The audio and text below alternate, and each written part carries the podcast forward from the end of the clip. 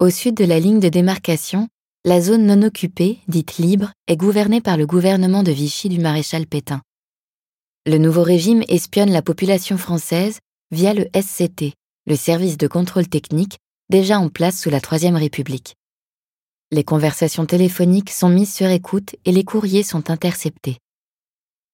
En juillet 1940, le SCT rédige le rapport suivant sur l'état de l'opinion publique.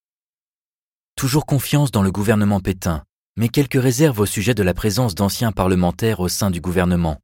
L'opinion souhaite de nouvelles réformes de la part du gouvernement et en attend les résultats. Inquiétude sur les conditions de paix. Espoir dans le redressement de la France si on ne retombe pas dans les erreurs passées. Inquiétude au sujet d'une dévaluation possible. Vive crainte des Alsaciens, qui constatent la libération des prisonniers alsaciens par les Allemands. Bruit d'annexion de l'Alsace-Lorraine par le Reich. Les fonctionnaires et officiers ministériels alsaciens seraient contraints de rentrer chez eux par l'ordre des autorités allemandes. L'attitude de l'Angleterre est toujours l'objet de critiques. Les militaires belges demandent une intervention pour permettre leur retour en Belgique.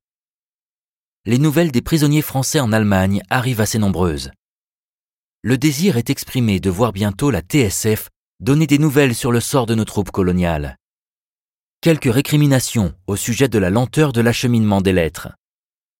Les relations postales auraient repris avec Paris, la région de la Loire et la Bretagne, sauf en Eure-et-Loire et dans le Loiret où elles seraient paralysées. Ce service d'espionnage est très sollicité par le régime de Vichy. En effet, à peine l'armistice signé, le gouvernement s'applique à punir ceux qui ont été désignés comme responsables de la défaite française. Ainsi, le 30 juillet, est organisé le jugement futur des ministres et de leurs subordonnés immédiats, ainsi que des civils et des militaires. Ils sont accusés d'avoir commis des crimes ou des délits dans l'exercice de leurs fonctions, ou bien de ne pas avoir assez bien honoré ces dernières. Les nouvelles mesures se concentrent ensuite sur les Français d'origine étrangère qui se voient retirer leur nationalité française de façon totalement arbitraire et infondée, et une législation antisémite est mise en place. Dans le commentaire suivant, vous pourrez écouter Vincent Giraudier, l'un des commissaires de l'exposition, pour en apprendre davantage sur les lois promulguées par le régime de Vichy en 1940, dont vous verrez la liste complète reproduite sur le mur.